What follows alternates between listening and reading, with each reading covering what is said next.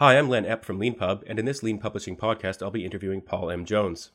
Based in Burns, Tennessee, Paul M. Jones is an internationally recognized PHP expert who has worked for organizations in many different sectors, including medical, nonprofit, educational, and military organizations. He is the lead developer of the Solar PHP framework and lead on the Aura for PHP project, and was a founding contributor to the Zend framework. Paul is a regular speaker at technical conferences worldwide and blogs at paul-m-jones.com.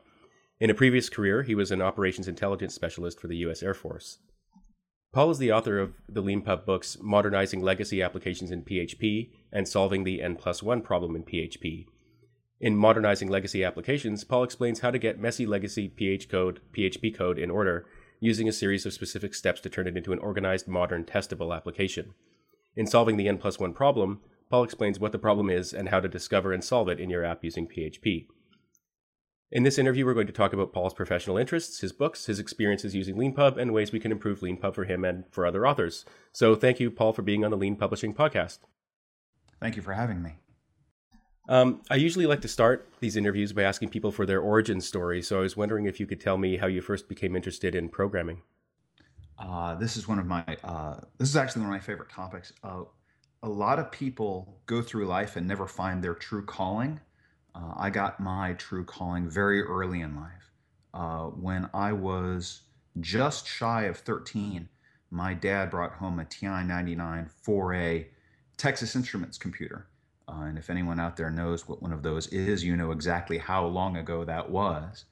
Um, I sat down, sat down with that thing for, I don't know, a couple of weeks. And by the end of that time, I knew what I was going to be doing for the rest of my life.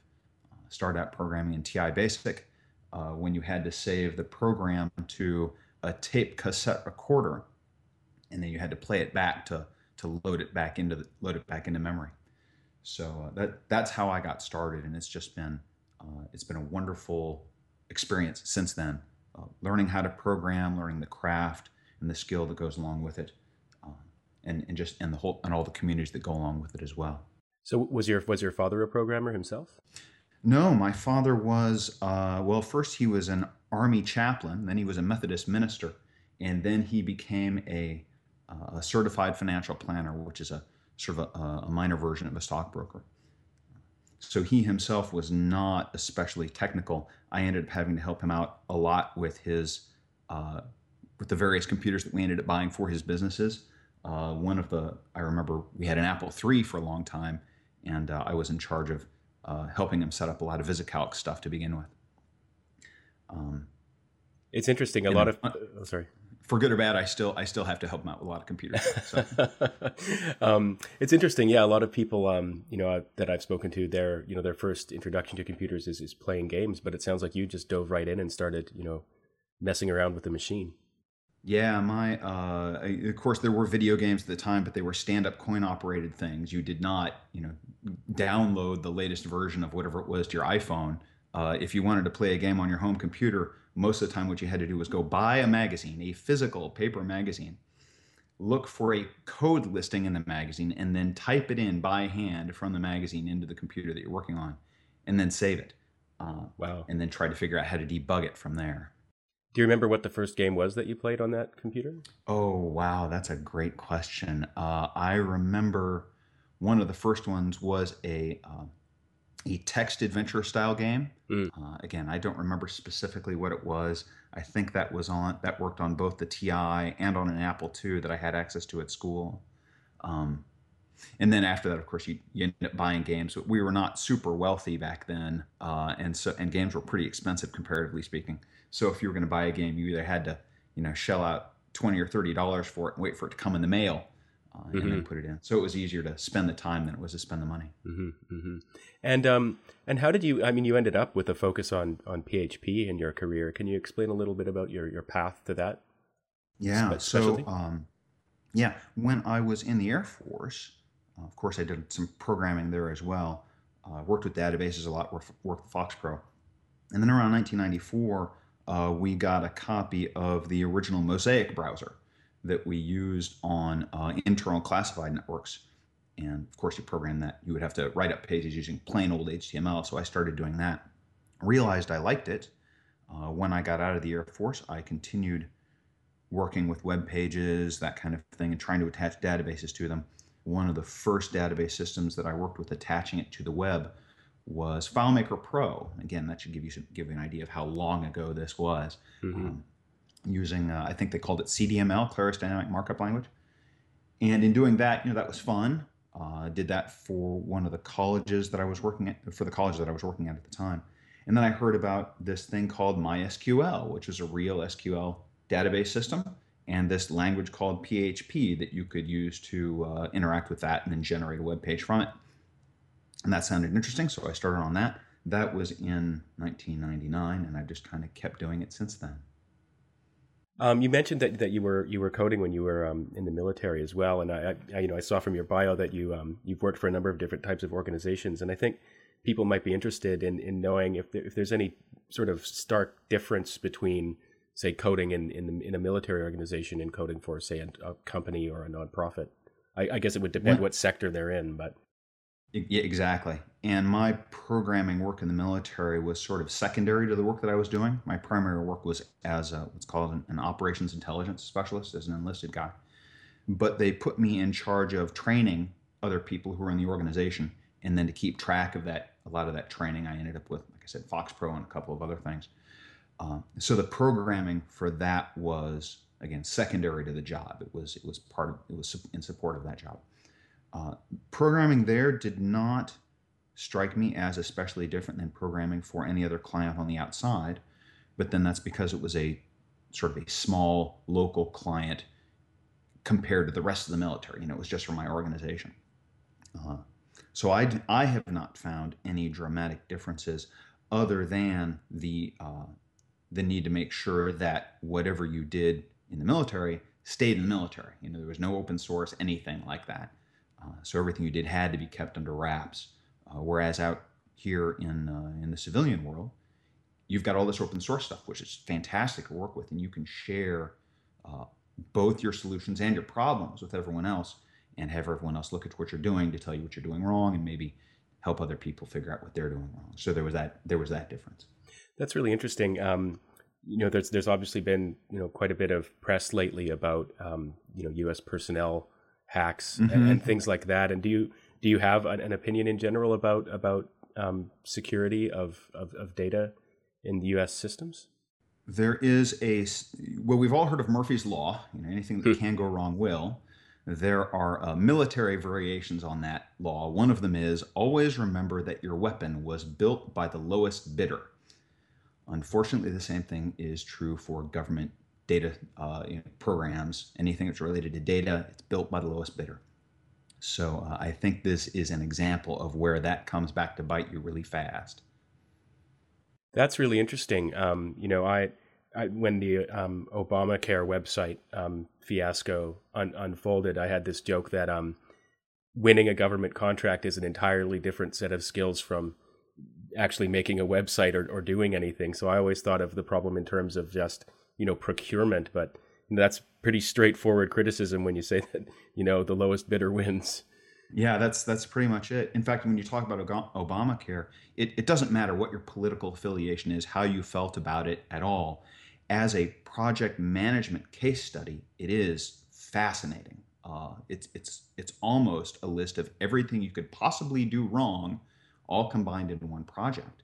Uh, there's a guy named Arnold Kling who is an economist. He he's blogged about that in the past as well. If you're interested in a in, a, in an economist's point of view, from a guy who's not only economist but was also a programmer and, and built websites in the, during the boom, uh, he he's got a series of very interesting criticisms about criticism about it. So does uh, Megan McArdle. I think she works for Bloomberg now, uh, who is also a technical person. Uh, wrote a lot about the Obamacare fiasco, again from a production point of view. Mm-hmm. All really good stuff. Mm-hmm. And do you think do you think that it's possible that you know to you know put it broadly, you know, the government has learned a lesson from that in the future, or is are are those are changes to procurement processes just so difficult to change? It's my guess that the inertia is not in favor of things getting better. Uh, none of the incentives are right. Uh, with with government, again, this is an economics thing.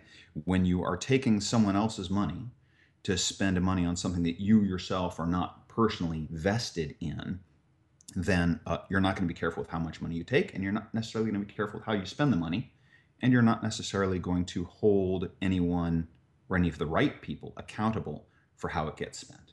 Uh, and that, that's again, that's regardless of where you stand politically, that's uh, it's just a set of economic mm-hmm. incentives. Mm-hmm. Moving back to um, to um, PHP, um, I uh, I know that the it, it's it's gone sort of up and down in terms of reputation in the last ten years or so. Um, what's what's your take on that, and and you know how things have changed just in maybe in the last couple of years? So uh, depending uh, depending on how you felt about PHP ten years ago, it had nowhere to go but up in terms of security. uh, th- there were a lot of uh, obviously some security flaws in the language itself. But the primary problem was not the language itself, in my opinion. The primary problem was that uh, people who were drawn to PHP were not necessarily professional programmers. They were not people who had security concerns at heart. They just wanted to get something done quick, uh, get it on the web, because either it was going to make them money or they needed to do it for their for their own internal organizations. And so they weren't necessarily thinking about security concerns right off the bat because they weren't targets. And then, you know, a couple years later, suddenly everyone's a target with cross-site scripting exploits or SQL injections. They can take over your machine. Um, that's the point at which the community started standing up and paying attention to those kinds of things. You started seeing things like the uh, the filter extension put in place. Um, I think that was Pierre-Alain Joye who did that, uh, which was a great a great boon. But in addition to that, there was widespread education, if by no other means than by word of mouth among developers, that these kinds of security flaws existed and you needed to watch out for them. So I think that security concerns have been addressed by the language, but it's been primarily addressed by the uh, uh, the better education of the people working in the language. Okay, great. Thanks. Um, you, uh, you're, you're the lead developer for something called the Solar PHP framework. Um, can you explain a little bit about how you got into that and what, what it is? Solar is actually an older one at this point. Okay. Um, when I was, so way back when in 2002 or 2003, there was, I became aware of a project called Pear, that's P E A R, collection of libraries. And I wrote a small, what I call the foundation, not a framework, because back then the word framework was uh, a bad word to use in PHP communities. Uh, so I called it a foundation, uh, and it was a collection of libraries from Pear to do all the basic things that you needed to do, like uh, database connection, authentication, caching, logging, stuff like that.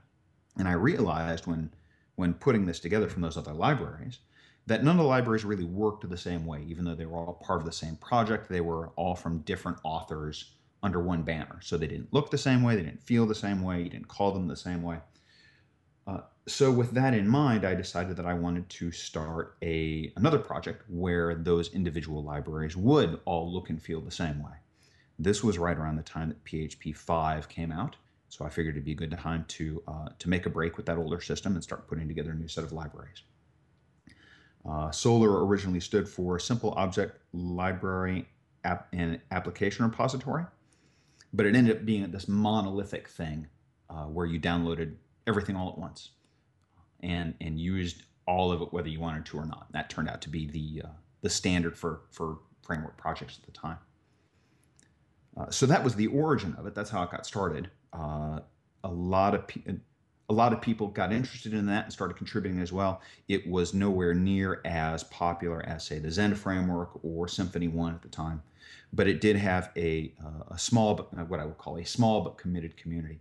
Uh, and I learned a ton from writing it, and I learned a ton from the people who provided patches and uh, helped to work on it as well. And um, the Aura for PHP project that's a that's a newer thing that you're that you're working on. Aura that that's exactly right. Aura is uh, essentially Solar version two. One of the problems that we had with Solar, first of all, was the name. Uh, it's S O L A R. At some time thereafter, uh, the Apache SOLR Solar project came out, and people started confusing it with that. So when Solar, the PHP project, went 1.0, we started discussing how we were going to do the 2.0 project. Uh, the first thing we decided was that we needed to change the name. So we settled on Aura as sort of a pun on the name. AU is gold, a sun symbol, and Ra is a sun god, so mm. Aura. Um, and we decided that the new project should be more should adhere more closely to the original ideas that we had had when we started. That is, a series of individual libraries, not something that's being delivered as a monolithic framework. So, our primary uh, goal was to take the solar stuff and split it off into individual, independent, decoupled components, where they would be independent not only from a particular framework, but also independent of each other. So that was the driving, uh, sort of the dri- those were the driving principles behind starting Aura as version two of solar. Uh, I think it's worked out pretty well. We moved away from a universal su- service locator to using dependency injection and uh, providing a dependency injection container that you could use if you wanted to. Uh, and then the various versions thereafter of the individual libraries, uh, we've been able to split those into even smaller components. So, for example, the Aura SQL component used to be a database connection, uh, a connection manager, an SQL query builder, and a gateway and mapper system. We've actually split that out so that the connect in, in version two, the SQL query builder is its own thing. It'll work with any any database connection at all. You don't even need one. You can just build queries at random if you feel like it. And the SQL connection portion just does that. And the mapper and gateway have been split off to their own components as well. So it's been a story of reducing the size of the individual packages so they can be recombined in any way you like. Great, great. Um, yeah, thanks. That's that's really clear. Um, I was wondering um, what what motivated you to write modernizing legacy applications in PHP um, on LeanPub. So the first motivation was uh, uh, I wrote a talk called steps or called it was like that when i got here. Uh, so yeah subtitled steps toward modernizing legacy code bases. The the motive and the motivation for that talk was that i had been in several organizations where we had these really old code bases they were tough to work with. And over the course of several years over several different organizations i came up with a list of steps and notes for myself on how to reorganize these code bases and make them easier to work with so that we could add features more quickly, fix bugs more easily, and isolate things more easily. Uh, so in writing the talk, the talk came out of a, a generalized version of a story that I heard over and over again, where when you go into an organization and you look at the code base, it's horrible. You ask the people who are already there, how did it get to be this bad? And they look at you and they say, I don't know how it got to be this bad. It was like that when I got here. We've just dealt with it since then course, that's a that's a lot of suffering in our daily lives. That's a lot of pain and anguish. And you end up having this this relationship with the code base that is sort of adversarial. And you walk into work and you're always kind of scared. You know, what am what's going to break today after I try to fix something? You spend a lot of hours late at night trying to make sure that things are going to work. Because uh, if you touch one one piece of code over in one place, then something else somewhere else breaks, and it's it's not really your fault, but you're the programmer. You're supposed to know what's going on, know what's going on. So after writing that talk and going through some of the initial steps of what I had done to modernize these legacy code bases in my own work, uh, I gave the talk the first time and it was well received. I gave the talk the second time, it was well received. Third time I gave the talk, some people came up to me who had attended the first one. And they said, Yeah, we've done it all. We've done everything you said what's next? Because it's not really where it needs to be yet. Well, I had this this huge list of notes already, uh, and it turned out that the timing was right for me to sit down and take all of those notes and compile them into uh, hopefully a, a good how-to instruction manual on exactly how to follow these steps, follow these principles, and through a series of baby steps, end up on the other side with a, a code base that has gone from this spaghetti mess to something that is auto-loaded, dependency injected, unit tested, layer separated, and front controlled. Uh, and based on the feedback, I, I, think it's been a success in those terms. Fantastic. Um, um, uh, yeah, it's great to hear when things things develop from talks like that, and, and you know, getting feedback from people that they that they like it, um, and then you know, wanting to share it with a wider audience over time, and you know, at any time when they when they want to read it. Um, right. I, I, was I was I was wondering. Um, in the introduction to the book, you talk about you you define legacy applications, but you make some comments specifically about the nature you, you, of PHP legacy applications, and I was wondering if you could maybe say a little bit about that. Sure. So one of the so first of all, the word legacy carries a lot of baggage with it. Uh, normally, when we think of legacy code, we think of something that is merely old. You know, it's five years or ten years old, or is developed according to old principles, or it was merely there before I got here. And so, by definition, every programmer who comes onto a job looks at all the code that was already there as legacy, you know, no matter how good actually it might actually be. Um, but in the work that I that I had done that led me to write the book, I discovered certain patterns cropping up over and over again as to how these applications had been constructed. And some of those some of the points in those patterns included things like globals being everywhere, using globals, or uh, there being evidence of having attempted to rewrite it using a framework more than once. So you'll walk in and you'll see a code base where you can see, you know, evidence that there's one framework has they've tried to apply one framework and it never really finished, and then another programmer came in later and tried to apply another framework and that one never really finished, and so you've got this code base with a with a mess of idioms in it from different systems or that there is a poor separation of concerns between them. You've got, and this is especially true in PHP, where you've got a page script that sits in the document root that has a lot of includes in it to execute logic. And those includes, when you combine them all, end up combining the concerns of the model and the view and the controller all into the same scope. They're all sharing each other's variables. So that the typical PHP application in those cases ends up looking like what I call uh, an include oriented system rather than a class oriented or object oriented or even procedural. It's include oriented and it's page based because you browse to these pages that are sitting directly in the document root, and each page is responsible for setting itself up and tearing itself down. Those, uh, those and other factors are what I are the terms that I use to determine whether or not something is a legacy application in PHP land or not. Mm. And and you talk about how you know the particular the way that people come to PHP in the first place has a specific impact on legacy applications in PHP. That's exactly right. Uh, one the one of the great things about PHP is that you do not need to be a professional programmer in order to use it.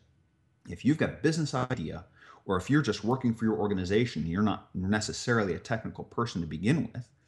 You hear about this language PHP, you know that you can type in a few lines of code and get something actually running on a server I mean, that's fantastic. It allows you to make money very quickly. So the great thing about PHP is that pretty much anyone can use it. Uh, but the great thing about PHP is also the terrible thing about PHP, and that is that anyone can use it, uh, whether they are professional or not. So the, the people who write these programs, even if they are junior developers who will end up being professional programmers, PHP allows you to do a lot of stuff that maybe you shouldn't ought to be doing in the first place, uh, like combining concerns, that kind of thing. But it lets you get up and running so that you can uh, get something productive on the web and then you turn away and you go to do your next thing unfortunately what's left behind is something that's kind of a security and maintenance headache uh, because you weren't necessarily thinking about in advance good architecture. You weren't thinking about it, whether you'd be able to test it automatically or not. I mean testing who, who needs that? I can look at the page and i can see that it's working. Clearly it's all right. And that's great until your first sql injection hits or until your first cross-site scripting problem hits. Uh, and then you're left with this this horrible mess. Uh, in reading a book called "The Inmates Are Running the Asylum" by Alan Cooper, I found the the right what I think is the right analogy for this. When you look at these code bases, it's like looking at a dancing bear. Uh, when you look at a dancing bear, you're not thinking that you know maybe its pirouette is off balance or that its plié is not at full extension. You know, you're just amazed the thing dances at all in the first place looking at the code bases is a lot like that. You wonder how this ever worked. Hmm, that that's that's a really good that's a really good image. Um, you also talk about how when people are you know faced with this um, faced with this situation where they've got this terrible legacy code, um, that often they have uh, a desire to rewrite um, the whole thing, um, which which I guess in the context is understandable. And you also write specifically about developers who have the desire to become one's own customer. Um, and I was wondering if you could explain. I mean, I think it's kind of clear, but I was wondering if you could ex- explain a little bit about that that that kind of image of wanting to be your own customer and why that's a problem. So every developer, first of all, no developer ever looks at anyone else's code and says, "This code is fine the way it is. We're going to leave it alone." The the first instinct of every developer when they look at someone else's program, no matter how good it is, is this is not the way I would have done it. It needs a rewrite so, because we have that first initial instinct every time we need to be suspicious of that, it turns out that that instinct is very self serving in a lot of ways. We'd not necess- we're not necessarily looking at it to rewrite it, to make things serve the customer better or for the program to be better, we're doing it because we want it for ourselves. And if we want it for ourselves, that means that we get to be the customer then. And I get to ter- determine what the needs are for it. And it should be done the way I want it to be done.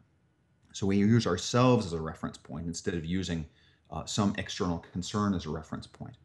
And treating oneself as the customer includes things like, well, I want to use this new framework X. You know, this is because that's the newest, hottest thing. That so clearly it should be rewritten in that, or uh, that it's that the way this has been put together is not the way I would have put it together myself. So I am going to be the determinant of what is right in this case, regardless of what any what any external concern is, uh, and do it the way I would have liked rather than looking at it and saying, well, it's serving its purpose pretty well. Other people are paying for it.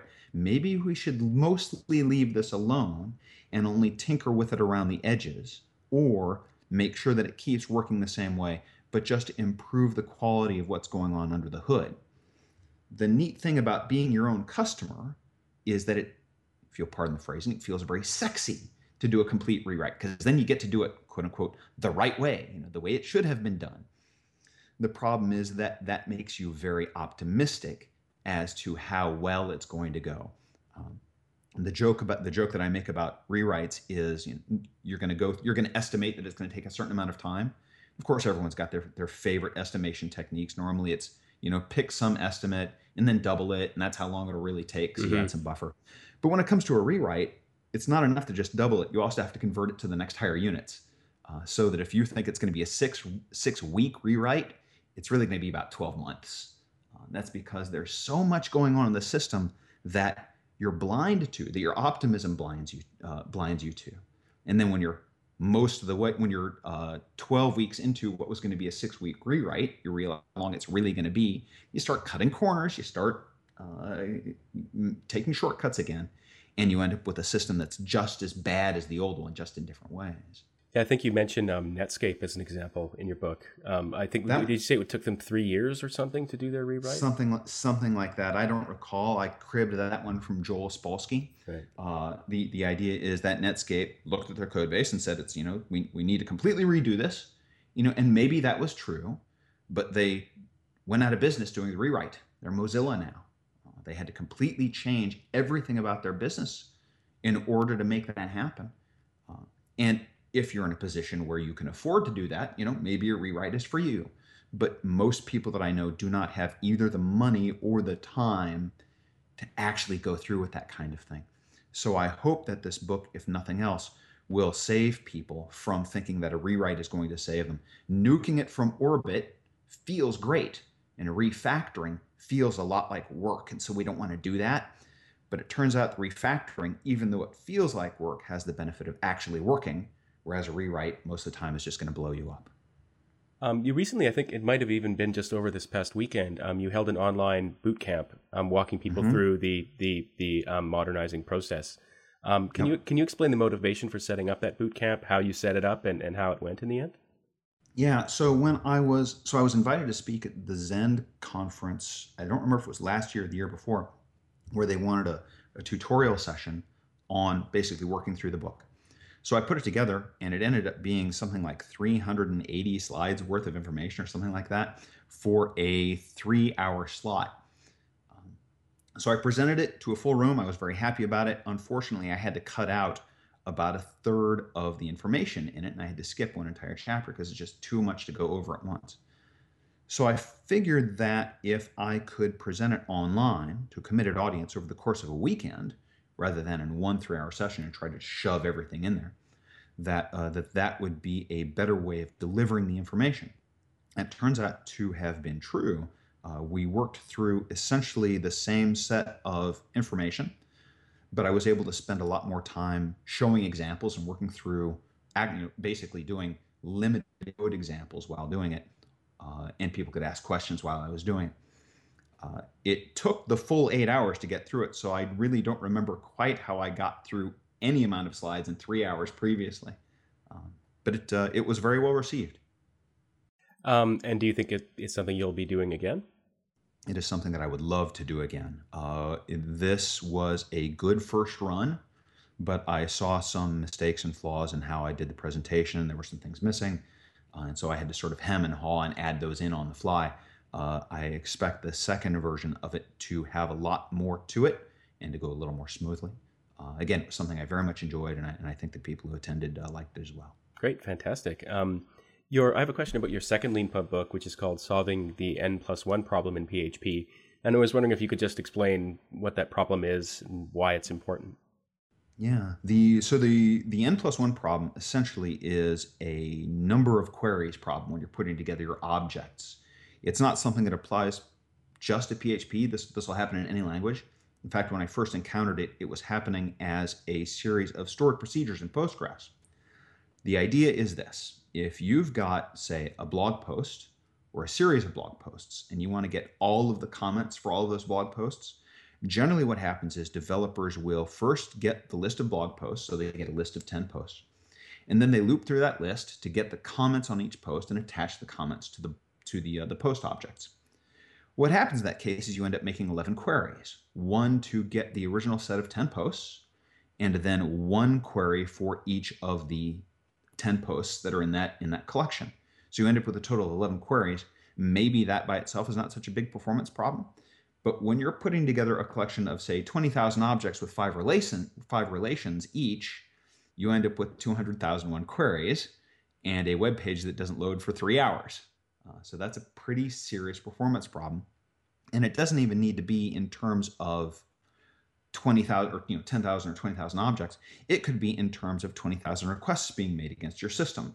If you can reduce by an order of magnitude or more the number of queries that are being made coming out of an application as a scalability concern, then you need a lot fewer machines in order to scale up. So that's the basis of the that's the base of the n plus one problem, where the one is the initial query and the n is the the multiple number of queries that have to happen to populate those other objects. Um, and then the book, of course, is about how to recognize that that's going on, why it happens in the first place, how to solve it, uh, and then some uh, some automated ways of solving it after you figure out how to, how to do it by hand. Okay, great, great, thanks. Yeah, that, that that's really clear. Um, I was wondering, um, just switching gears a little bit to to um, you know your process publishing the books and, and things like that. I was mm-hmm. wondering if you could um, talk a little bit about how you found out about LeanPub in the first place and why you chose to use us um, to publish your book. So LeanPub was highly recommended by a colleague of mine, and I'm a guy named Chris Hartjes, uh, the Grumpy programmer. Uh, he had published uh, once through a traditional publisher and then again through LeanPub and had nothing but praises to sing for LeanPub.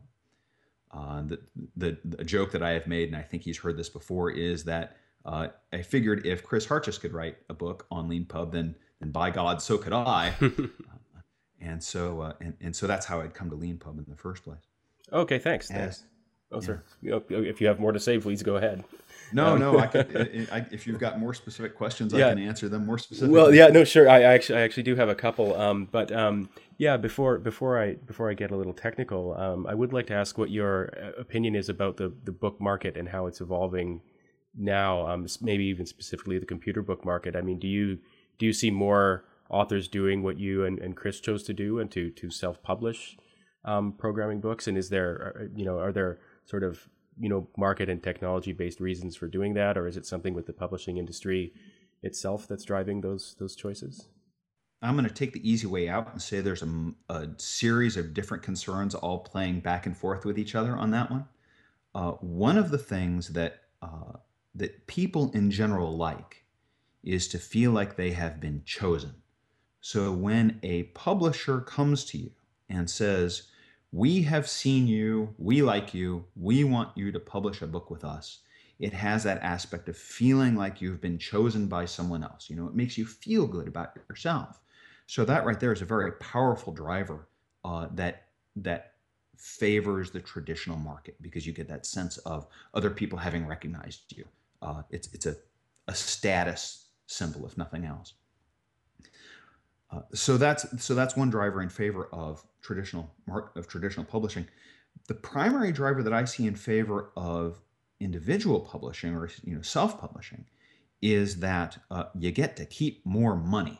And frankly, I am a cheap little man with a mercenary heart, and I like that idea.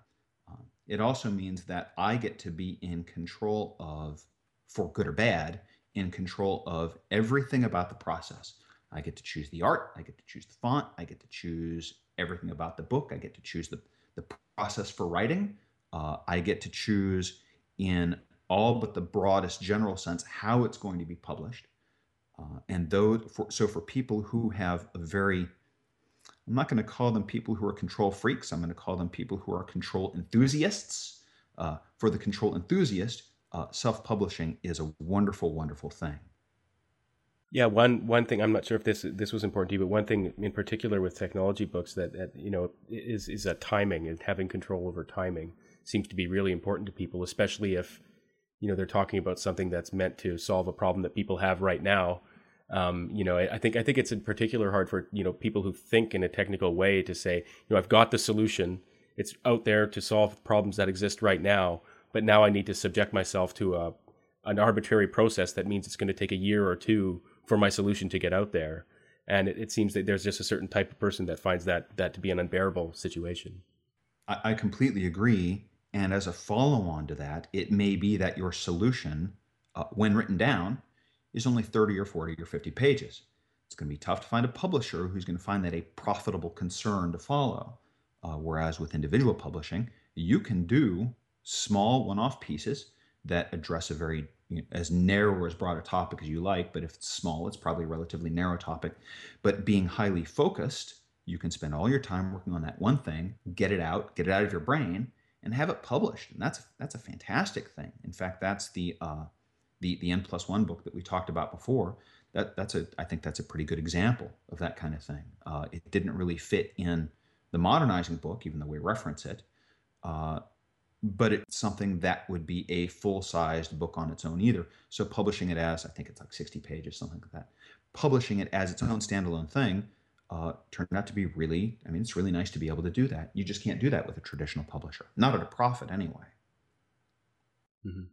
And did you did you publish either of your books um, in progress? That is, you know, publish the first version before all the chapters had been. I had did, been... and that was another real benefit of uh, self-publishing, and specifically with the model that LeanPub presents, is that uh, I was able to write. I think the first three chapters, which frankly were the hardest three chapters to write, uh, with one exception, and then put them out there on LeanPub to say, hey, you know, this is here. If you're interested, come and get it. Uh, if you like, please give me feedback so that I can you know, fix typos and address other concerns. Uh, the, the, feedback was phenomenal, uh, right? Just right off the bat, it wasn't even finished yet. Um, hmm. So that, so first of all, being able to publish it in installments in that way was super helpful to me as an author, but it was also super helpful helpful to me as a perfectionist because you got to help get a lot of feedback from a lot of people who are paying attention to uh, who, who will all find some small detail that you never noticed, and you can put it in and have it go out on the next iteration. It's fantastic. And how did you receive um, feedback, or did did you explicitly encourage it in your book or on your um, landing page? So again, one of the wonderful things about uh, the LeanPub process was as you publish, as, you release iterations, you were able to send uh, an email to everyone who had already pub- who had already bought it and say, "Here's the next version if you notice problems, here's how to contact me. And so, so people would send me emails. Uh, in fact, I think it was only by email at the time where someone would say on Twitter, Hey, I noticed on page X that you've got this right here, and that's not quite right. You should probably say this instead. Um, so that so that communication mechanism just from hitting the publish button uh, was fantastic. And then in addition to that, I, there were several people who knew me or who already knew my address and so could buy the book or uh, uh or download a sample and then give me feedback just privately. Yeah, that, that's really interesting. I have, I have, a question related to that. Um, so, just for anyone listening, um, the way the way um, our, our emailing readers feature works in LeanPub, it's that when when um, someone publishes a new version of their book, they have the option to send a message to all readers, and that message goes to you by email. But um, you don't actually see the author's email address, and the author doesn't see your email address either. So we facilitate communication without revealing email addresses to people although although it is possible and then for you to share your email address with the author and and this is my my question to you Paul is is that did you feel that that was a loss that you didn't have email addresses for all your readers or was the the the, the sort of you know, not exactly double blind, but was the sort of blind communication system that we have. Did that work just fine? It, it worked just fine for me. Most of but that was mostly because when people would email me, they recognize, or when they would contact me through the uh, through the LeanPub system, they recognized that it was essentially a double blind system. So if they felt like Hmm. uh, giving their email addresses, they would, and if they didn't feel like it, they wouldn't. But in every case, I can't think of a single case where this wasn't true. Uh, everyone wanted to provide their email address as part of that communication. So I did not feel like Hmm. I was missing out on anything. Uh, and if nothing else, it felt more valid that they were not required to put an email address of some sort that they wanted to, to actually have this communication back and forth and that was uh, that was very satisfying if that makes sense Okay, thanks. Yeah, no, that that's really that's really clear, and that's really that's really good good feedback for us to to know that that, that works that way. Um, um, I was wondering, um, so um, you know, as, you were saying about you know sort of control enthusiasts, um, a lot of a lot of authors who who use LeanPub are very opinionated um, about their writing and publishing tools, and I was wondering um, from your perspective if there's anything that stood out that you think we could improve. that's a really good question. I can't think of anything offhand in terms of the tooling that goes on. I just use a text editor and work in markdown. I i, I use markdown for everything personally anyway so that was not such a big deal to me having the uh, the markua superset of markdown was also very nice. Um, if there was one thing that i think could be improved in terms of things on leanpub side and i think i've mentioned this uh, to to uh, to to Scott and one of the other guys at LeanPub, is that it would be nice to be able to publish the sample separately from the main book, so that if you want to make a change to the sample or add or remove things from it, it would be very nice to do that independently. Um, I I am aware that this the back end production process for those two things is probably closely they're probably closely tied to each other. And so decoupling them from each other would be might be a very difficult thing to do. Uh, but even so a, as an author and as you know as the person doing the publishing i personally would find that pretty useful. Uh, having said that that is the only thing that i've run into that's been even mildly inconvenient and everything else about the lean pub publishing process has been uh, very straightforward and very easy to use Okay, thanks. Thanks very much for that. Um, yeah, yeah, and that's that's that's the the the the way LeanPub works right now is that yeah, when you if you want to update your sample book, you have to hit the you know publish a new version button, which you know if you haven't changed your core book, won't change anything. But it's it's an important it, there there is a distinction obviously between updating your sample and updating your your book, whether you do them both at the same time or not. And it does it certainly would make it, it, there would be a sort of logic to having them be separate processes, but right, and so perhaps one day we'll we'll do that. But right now, yeah, they're they're pretty closely intertwined. Those two, the, the generation of those two things. Um, uh, I guess, um, uh, yeah, the only question I have left is, um, are you planning on on writing another book? Um, and is there in one one in the pipeline? There's right now? nothing in the pipeline right now. Uh, I do have some general, vague, ethereal ideas about what I would like to do next. Uh, one of them is to write a book about action domain responder, uh, which is a refinement of the model view controller pattern uh, that applies direct applies more specifically to web applications than it does other kinds of applications. Uh, that would likely be a very small book. Another one that I've got in mind is there is a, a, a, a culture of what are called preppers, uh, people who like to be ready for emergencies, that kind of thing and uh, I would like to write a. It is I have considered the idea of writing a book specific to my experiences in putting together my own little stash of stuff, and how I went about doing it in a step by step way, so that it didn't have to be this gigantic expense all at once. It could be this you know small step by step thing, uh, sort of like the modernizing process was for applications. That's really interesting to connect to, to connect Yeah. those two things. Um, yeah, well, that would be that would be great to see that. Um, okay, well, Paul, I'd just like to say uh, thank you very much for your time and for being on the Lean Publishing podcast and for being a Lean Thank you very much for having me. Thanks.